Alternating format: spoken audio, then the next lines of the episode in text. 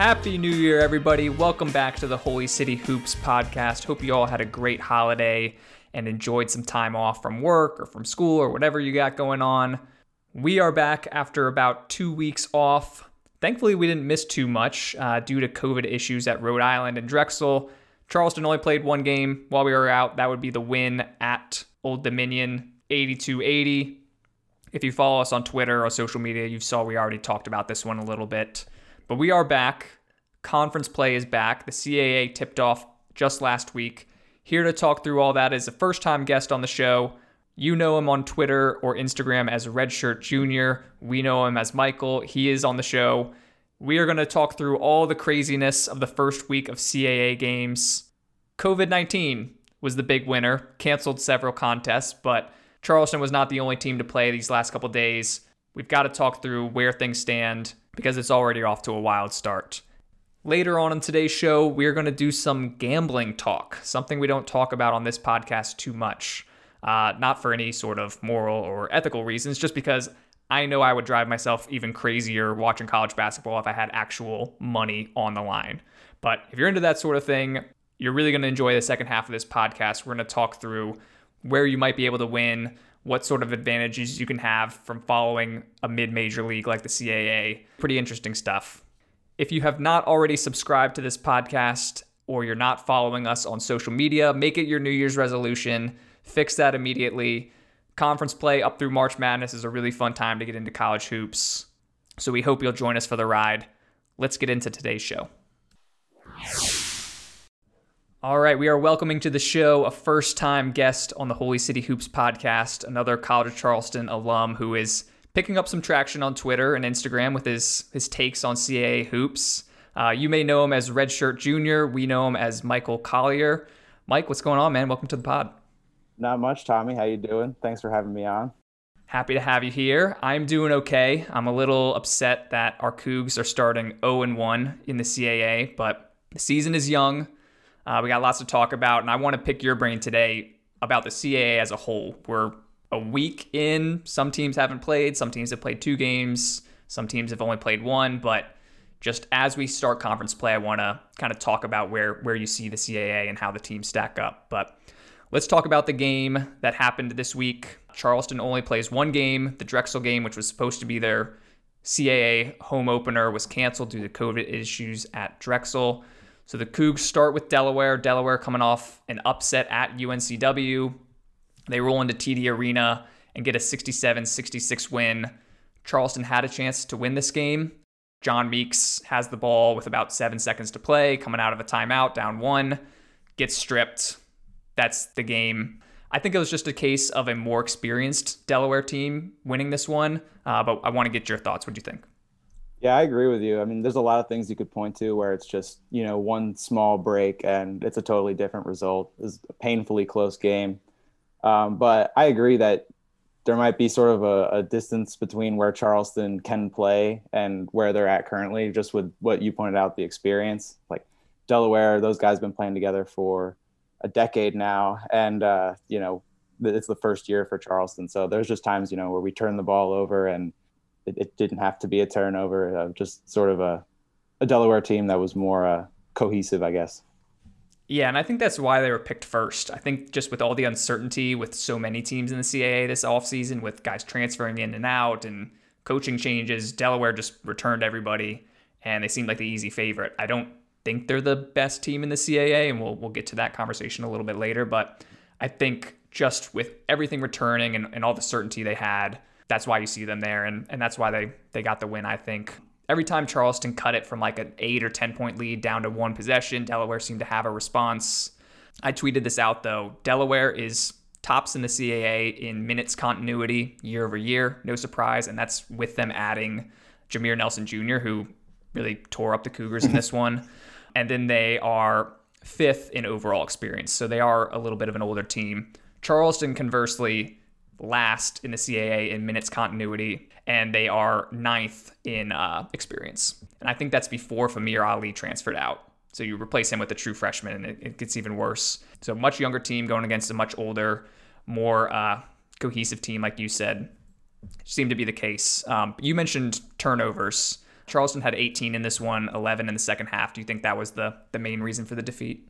I think you could make the case that it is because I mean we, we had a, we had a bit better like assist to turnover ratio this game where we've had a lot of a lot of games where we're you know put up nine assists and like 15 turnovers something like that and it's yeah in a game where you lose by one you have 18 turnovers and you know a couple of them in the paint like in situations where you could you could maybe generate a bucket but but like you pointed out I mean Jameer Nelson Jr. doesn't shoot like that from three every game and and he lit it up so there's a couple things that uh you sort of just have to tip your cap to Delaware but there's definitely mistakes that that Charleston has probably you say consistently been making since the start of the season that hopefully we see taper down a little bit. Yeah, well, I think a lot of these CAA games are going to be like this. I think they're going to be. I mean, the mm. games we've seen so far have been one or two possession games. I haven't been a ton of blowouts so far, and the CAA does have a lot of older teams, unlike Charleston. Charleston and William and Mary are really the only outliers when it comes to youth. Right. So I do think it's you know Charleston's going to find themselves in a lot of close games, and you do kind of find yourself nitpicking little mistakes along the way. I mean, if Reyne Smith makes one more three pointer instead of going one for eight, he goes two for eight, or he goes one for seven. Is the game different? If, right. if Meeks hits the front end of the one and one late, or if Tucker hits a free throw late, Jordan Seachin does an airball two two threes in the in the first ten minutes. Is this a totally different game? And you know, Delaware had some mistakes as well down the stretch. They missed free throws and missed a dunk here and there. Um, but yeah, you do find yourself uh, a few things were tweaked. I think a lot of people would probably point to the poor three point shooting from Charleston in this game. Mm-hmm. But I do think they still did enough to to win this one, which makes it you know that much more painful. Uh, you win the battle in the paint, you win the battle on the boards. You have those turnovers, but so did Delaware. And then you get a really big game from Osi Smart, who has a double double in this one, and he holds Dylan Painter in check, Delaware's best player. And I, it just sucks to to squander that kind of performance. Yeah, it was the uh, Osi Smart revenge game for sure. I looked last year, and I think Painter had you know like 16 points, eight rebounds in both games against Charleston, and this this was an awesome performance from Osi. And we were doubling Dylan the first half, um, which was working well for our objective there. But then they were obviously drilling the threes. But you know, Osi puts up the double double. He's like keeping us in it, basically down the stretch at times single handedly. You know, just get offensive rebound after offensive rebound. Um, so that was, and, and yeah, you don't get that every night. So again, it's like if Reyne Smith goes two for eight from three, which it's like, how many times is, is he even going to shoot like that? It's not, you'd think it's, it's less often than it, uh, he shoots at least two for eight, three for eight. So, uh, yeah, it's hard to take. And, and the, like, I don't know. I was so, I was so happy for Osi though. It's just Dylan Painter has come to town and dominated the Cougars so often that Osi knows his game now. He knows his dirty tricks, and uh, they've been going at it for five years. Right. He he got he got like the last word. We'll see. We'll see who gets the true last word. But uh, yeah, in Charleston, TD he did. Yeah, really really good game from Osi. Definitely the best performance of the year, I think, for him. Mm-hmm. You mentioned the doubling on Painter. If the game plan was to limit him, which I think it should be because he is their best player, right? We we did our job there, and Pat Kelsey had a had a great game plan, but yeah, there were a couple times where we brought the double team and Delaware was just splashing threes when, when Painter would kick it out. Mm-hmm. And I do think, again, with conference play, playing teams twice, you are going to see much better scouting on each other both ways. I thought Delaware had a really good scout on Dimitrius Underwood, Agreed. who had seven of those 18 turnovers. They were not falling for his tricks driving into the paint. They were yeah. stripping him. Uh, they forced him to take two threes. I think he made his first three of the year, thankfully, but mm-hmm. they knew his game and they knew Charleston only has one real point guard and, and made life really difficult for him. Yeah, and the that's going to be really, I think, maybe something that our success is, you know, keyed on for the rest of the season is one, someone emerging to to take a little pressure off him at the point, but two, Dimitri is also sort of evolving his game like you said, he hit his first three, and that was like a catch and shoot, like wide open. Like he didn't really hesitate. So I thought that was that was good. Obviously, he he's hesitant to shoot, and it's not like the ideal uh, shot. But I think you're right that the tape is out where you know he's going into the paint, and he's either going to try if he's stronger than you, he's going to the basket, or he's going to try to make a play for someone. Yeah, so that that is something to to monitor. We've gotten this far without mentioning John Meeks. Uh, so this was his first game back in almost a month. he looked like his old self. I mean, he was the reason Charleston was in this one. He has 17 points in this game, showed no ill effects of the the toe injury. I know he was kicking himself at the end of the game mm. for turning the ball over and, and not getting a shot off, but as everyone was saying on the broadcast, he was the reason Charleston was still in it. Would have been a lot uglier uh, without John Meeks. What would you think of his play in this one? Yeah, I thought he was great, and I wrote down just the first thing I wrote was just John Meeks doing John Meeks stuff, and uh, just hits his first three like nothing ever happened. And yeah, and I was curious why he didn't start. I didn't know, like I know was game time decision leading up to it. He wasn't in the line. I'd be like at first thinking, okay, well we're gonna try to do it without him, and then he played starter minutes off the bench, so was, I was wondering if that yeah. was like some maybe, maybe, a little little gamesmanship from yeah. Pat Kelsey yeah. to uh, not let not let Inglesby know Meeks was playing. Right. Yeah, I appreciate that. I, I, I was assuming that was what he was doing, but wasn't totally sure. Um, but yeah, I mean, you love to see that, and and that's going to be. I mean, John Meeks has been preseason like the guy who's who's the engine of the team, and if you look at all, you know, Evan Miya is a, a like analyst who uses uh, Bayesian metrics for players so he he makes like team ratings building from the ground up, and uh, John Meeks is obviously key to Charleston's success. Yeah, I mean they look a lot better with him than they do without him. Right. To go back to reasons why this this loss happened, I think in comparison to that the Old Dominion game a few days prior, where it seemed like everybody was chipping in, mm-hmm. uh, ten players had four or more points in that game. That compared to this Delaware game, where outside of Meeks, Tucker, and Osi, you're your older guys, your more experienced guys. The rest of the roster didn't contribute much in ways of scoring. So the following players had less than three points apiece. There's six of them. Burnham had two points, Sechin had zero, Horton had zero, Lampton had two points, Phi had two points, and Evdokimov had zero points. So outside of those big three, first conference game for a lot of these guys was pretty shaky and I, I, think you see the the lack of experience. Yeah, and being thrust into playing a rotation now without Ali, and it, and just sort of like not knowing between. I think it's kind of between Evdokimov, Sechin, and uh, Horton. Like one of those three guys has to, or you know, some combination of them. But it with guard minutes, like one of those guys is going to have to become dependable for us.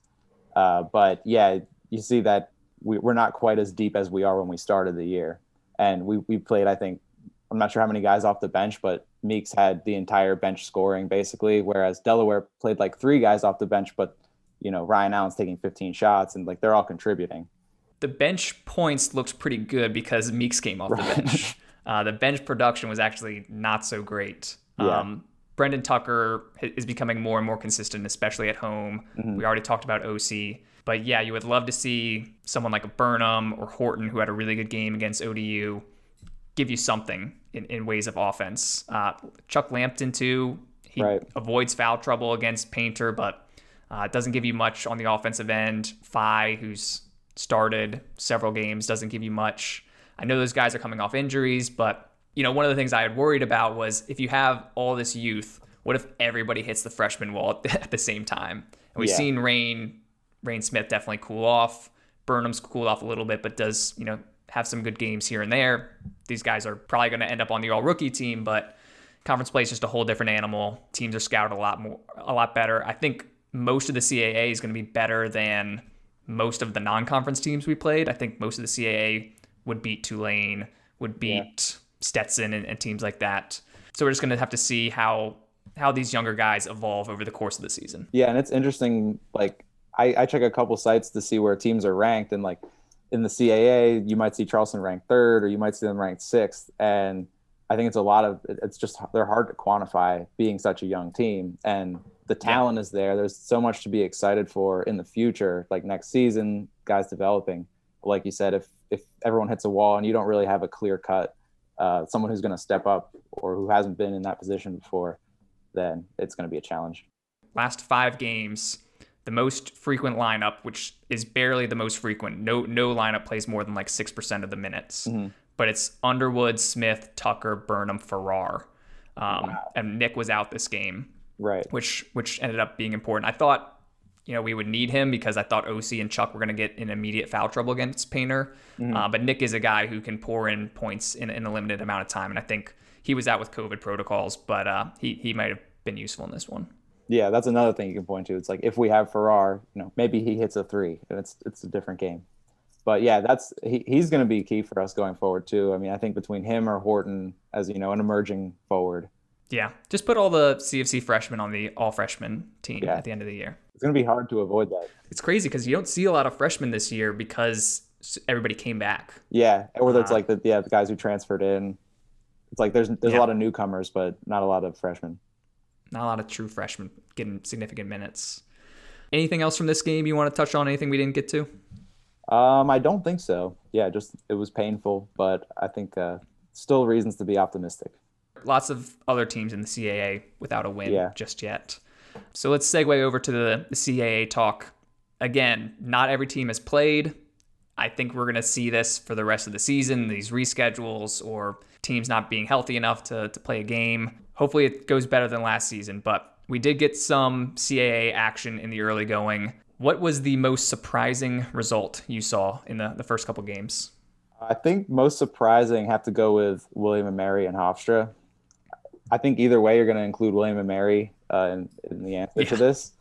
But uh, that one stands out, especially you know Northeastern lost to Elon and William and Mary, and they're playing without Shaq Walters, which you know it's a little context. Whereas the William Mary Towson was just kind of, or uh, Hofstra was kind of just a blindside. And and I mean Hofstra a big fumble at the end of the game, some shock value there, but I don't think anyone, you know, I think they're like 15 point favorites or something like that. And William and Mary got them into a dogfight, but this Hofstra team is like, you know, they can look so good and beat Arkansas and then turn around and lose to William and Mary after they get Zach Cooks back from injury. Yeah, I think in terms of team rankings, it was definitely one of the bigger upsets in, in college basketball. So William and Mary went into that game as KenPom 342, 342nd best team in college basketball. Hofstra was 117. Mm-hmm. So that's quite a swing. Not to mention William and Mary went 0 for 12 against other D1 teams yeah. in non-conference play. Looked like the for sure bottom feeder in the CAA, and now they're 2 0. But yeah, the Hofstra game, I don't know if you can pick another upset bigger than that. I mean, Elon smacking Northeastern by 20 was pretty surprising. William and Mary beating Northeastern at, at the buzzer was pretty crazy. North, I don't know what the hell Northeastern was doing down the stretch of the. They're up what one or two with 1.6 seconds to play. Throw it out of bounds. Throw it from out of bounds to out of bounds. Foul twice. Yeah, it's it's hard to hard to do. But now William Mary is is two and zero. Oh. So yeah, some surprising results. I think you know, big takeaway for me: home teams were four and one. Mm. Charleston was the only home team in the first week of CAA play that lost. And most of those were upsets. Elon, UNCW, William and Mary twice. Those were all upsets. So home court advantage, I think, is going to be huge, which again is part of the reason why that Delaware loss is so painful because you're playing at home. You haven't played, you've played one game in 15 days. So you're, you're rested, you get, you're healthy, you have Meeks there. Got to win that game because Charleston's going to go on this Northeast road trip, which is always tough, to Northeastern and to Hofstra. They're going to be underdogs in both. Mm-hmm. You know, 0 and 3 is is possible here. And then, you know, you look up at the standings and you're maybe four or five games back already.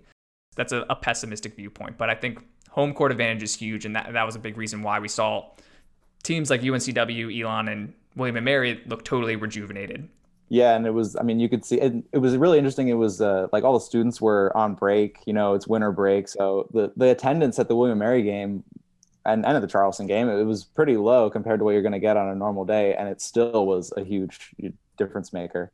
And maybe even with all the postponements happening and the CAA's kind of track record there who knows if, if full attendance will be even occurring at the end of the season but whether it is or not, I think you're right that home court advantage is going to be a big deal.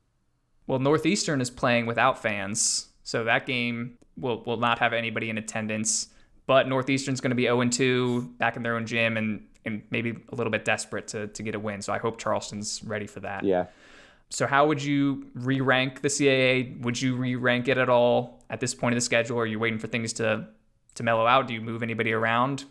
Um, I I think if you kind of want to, it's kind of hot takey because they haven't played a game yet. I think Towson is the best team in the CAA. That's not really that controversial to say because Towson's number one on every every analytics site I, I check. That's you know KenPom, Haslametrics, Bart Torvik, unanimous one, and Hofstra unanimous two.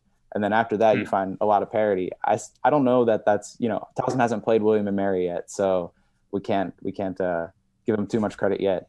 I think you know they're just a totally different team um, with Cam Holden and Terry Nolan.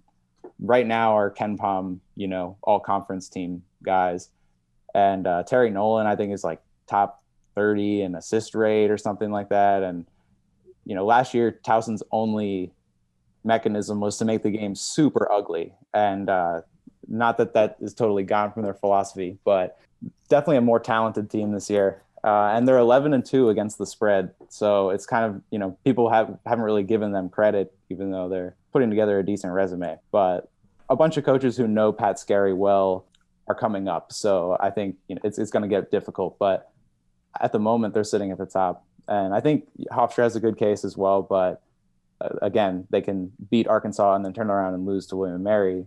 Very volatile. So kind of hard to pinpoint. Well i will agree with your hot take despite Towson not playing a CAA game yet, I, I do think they're the best team in the league right now. I would put Hofstra up there. I think I would keep JMU up there too. I mean, they didn't play the most difficult schedule, but they get the big marquee home win over UVA. I think they're they're pretty talented. I thought I was pretty confident putting William and Mary and UNCW at the bottom of the standings.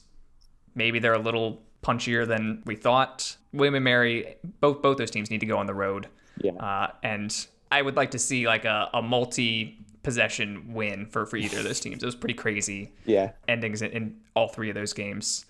Um, but then, yeah, you do have that muddled middle of Charleston, Delaware, Drexel, Northeastern, Elon, which could go a, a lot of different directions. I, I do think Northeastern takes a hit here for their performance in those two games they played. Yes, they were on the road. Yes, one of them was close but I think I'm not as confident in Northeastern as as I normally would be with with Bill Coen and, and co. But Elon surprised me, uh, UNCW surprised me, but I still think you do have Towson, Hofstra, JMU at the top, William Mary and UNCW at the bottom, and then that that middle class, which hopefully Charleston ends up being in. Mm-hmm. Yeah, I think it's almost harder to pick the bottom of the league now that it's like you know at the beginning of the season, the one thing we all knew was that William and Mary is the worst team. That's like the one consistent yes. thing, and now they're two and zero. Oh, so it's hard. Like, yeah. and UNCW obviously with the upset win, but uh, yeah, the the middle of the pack thinning out is going to be really interesting, and I think it really just is that close. Like, I think the team that finishes seventh is not going to be, you know, what you would think of as four places worse than the team that finishes in third. Like, I think they're talent wise, just there's you know very little between them. And uh, JMU, like you said, not the toughest non-con schedule, but you know scary lineup in the CAA. Like they can match up with everyone, and I think uh, yeah, like Charles Falden Takal Molson in league play is going to be a dangerous combo. When JMU and Charleston play, they might eclipse the century mark because they're both going to be running and gunning.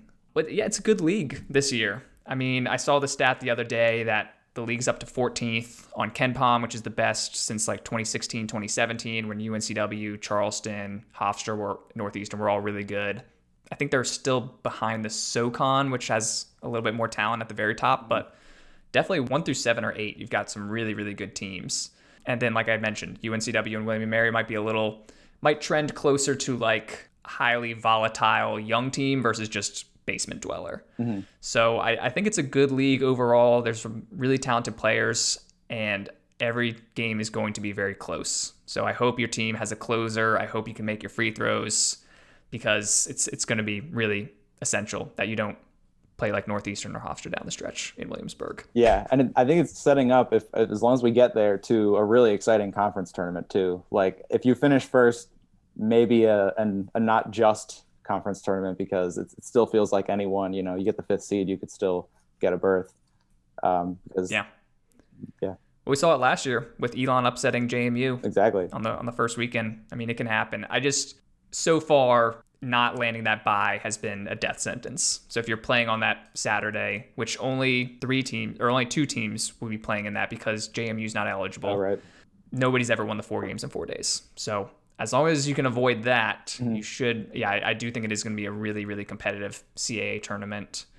Well, I want to talk to you about something that you tweet about more. People following me for like betting and gambling advice on the CAA, and I came out and said it the other day on Twitter. I was like, never bet money on CAA hoops yeah. after what happened over the weekend. Is like you will lose. You cannot beat you cannot beat them. You explore this space a little bit more than I do and, and look at analytics. What's what's your approach to, to betting on CAA games? Do you have success? What walk me through this? So I bet a lot of games, um, but I do I kind of approach the CAA games a little bit different, just because I, you know, I'm following a lot more people who talk about it all the time. The betting market might, you know, not account for someone being injured. Like they might have thought, you know, John Meeks wasn't going to play last game. That right. didn't didn't affect the spread really, but uh, yeah, there's kind of conferences I know better or worse than others. Like I follow the Big East pretty closely too, but uh, I I mostly look at analytics to try to find uh, a numbers edge on totals or the spread. But then for a CAA game, you know, I might see uh, that KenPom makes it a 10 point game and Bart Torvik makes it a 12 point game. But so this is how I felt about Hofstra, William and Mary. That is like, oh, 15 points, like Hofstra's going to win by 20, and uh, that simply did, did not occur. So yeah, you you can definitely think you're really smart and and get things wrong, but uh, I try to try to like I mean, if there's a, a, slate of 60 games, I might have bets on like 20 of them because it's mostly like trying to beat the closing line and uh, incorporating data from a few sources. That's interesting. So is the safe bet seems to be Towson and everybody else right now. Towson fans are killing it. Like just blindly betting Towson this year would be a better strategy than like almost any other that you could think of. How's Charleston doing against the spread? I'm not even sure. At first it was pretty good and and the totals were really good. The first like eight games or so, and they they didn't all go over, but it was like we were still kind of getting Earl Grant data mixed with uh, mm. Pat Kelsey data, so it was just like KenPom wasn't making really good totals. And most of the time, the betting market, like their DraftKings is going to check KenPom and say, oh, like 145, open at 145 and, and see where the action comes. But uh, that was a fun angle. I, th- I think that type of stuff exists more in like the beginning of the season where, I mean, yeah, Towson has continued to beat the spread, but that's more of like a, an anomaly. But if you know that JMU is going to have some really good guards this year, you you might have a little bit better uh, idea of how they're going to perform than a model that's using stuff from last year. I'm sure Vegas course corrected after that South Carolina State game. It was like, okay, yeah. this is not Earl Grant at all. Yeah. This is a totally, totally different team because Charleston's still first in tempo. I think Delaware really slowed them down in that mm-hmm. game. Mm-hmm. But uh, yeah, it's a completely, completely different product. So I do think if you are a better and you do have enough knowledge of mid-major hoops, you can take advantage of some of that volatility early, I guess. Yeah, and and it's definitely like diminishing. Like, I mean, so this is the first year I've really been doing it like kind of hardcore. Like, I was practicing last year, just sort of like checking KenPom and being like, oh, there's a difference between KenPom and the line, and then now kind of having having the time being like, oh, well, they're basing the line off of what KenPom says. But mm-hmm. I did find that this year, early in the season, it's like it you, you kind of have to strike while the iron's hot. Like that Charleston thing, like you said, they, they figured that out. You know, Charleston's playing like hilariously fast, and that's how that's how Pat Kelsey plays. You know, like the Winthrop teams that he he just coached were, you know, they were putting up totals in the 160s and stuff, like high totals all the time. Uh, I, I think Charleston specifically sometimes doesn't get to where they could in scoring because of you know they're playing really fast and it can work well, but there's times where we just have like a disconnect. So I'm not going to tell everyone to blindly bet Charleston overs anymore. But if, if you blindly bet Towson for the first uh, couple weeks and blindly bet Charleston overs, that worked. I think this was the first. The Delaware game was the first time Charleston didn't score more than 75 mm. at home. And for playing at the pace we do and the style we do, we being Charleston, I sound like a William and Mary play-by-play guy right now, but we being Charleston, not the best three-point shooting team in the league no. by by any measure. Yeah, this team is young. This is Pat Kelsey's first year things are things are going to normalize.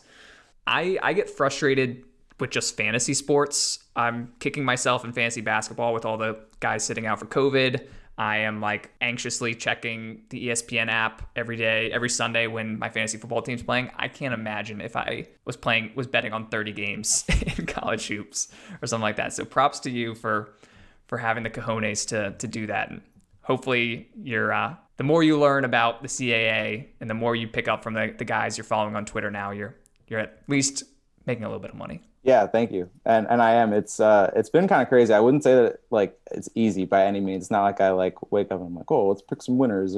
Like I I wouldn't advertise uh, betting on sports as like free money, but like I just got limited at Sugar House, which was kind of wild. I've been angrily tweeting about it. I don't know if you've, you've seen that, but uh, seen I bit. call them. I'd like to call them out a little, but uh, that was a, something that confirmed to me, kind of like, oh wait, like I you know I was like, am I winning and getting lucky? It's like okay, they're limiting me now. That's like a little validation.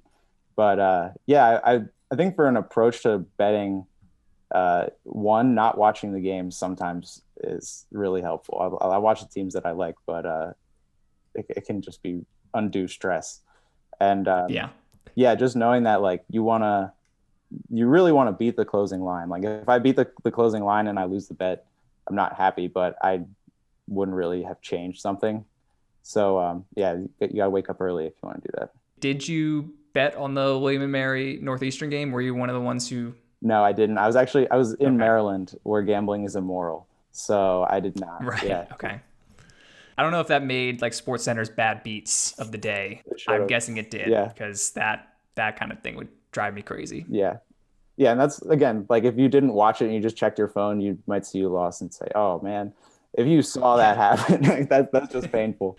Yeah, if you saw the uh, what is it like the predictor of whether yeah. you're going to win or not, and it spikes up and then spikes down and spikes back up or something. The win probability graph is never meant to look like that. Cool, man. Well, that's a, a nice little bit of insight into the the betting world. Like I said, I, I don't partake, but I know a lot of people do. Um, mm-hmm. And CAA hoops, especially, has got to be just wild in, in, that case. But I'm gonna let you go, man. Uh, appreciate you coming on to the pod for the first time. Uh, so for anybody who who doesn't follow Redshirt Junior on Instagram and Twitter, right? Mm-hmm. At Redshirt Junior. One of the few people crazy enough to, to talk CAA hoops, following the Cougs. Always some some good content on there, and maybe you'll uh, you'll learn a little bit more about the gambling side. So, Michael, thanks for for rolling through, and uh, come back soon. Thank you. Yeah, thanks for having me, Tommy. A long time listener. Appreciate it. Appreciate it. Thanks, dude. Cheers.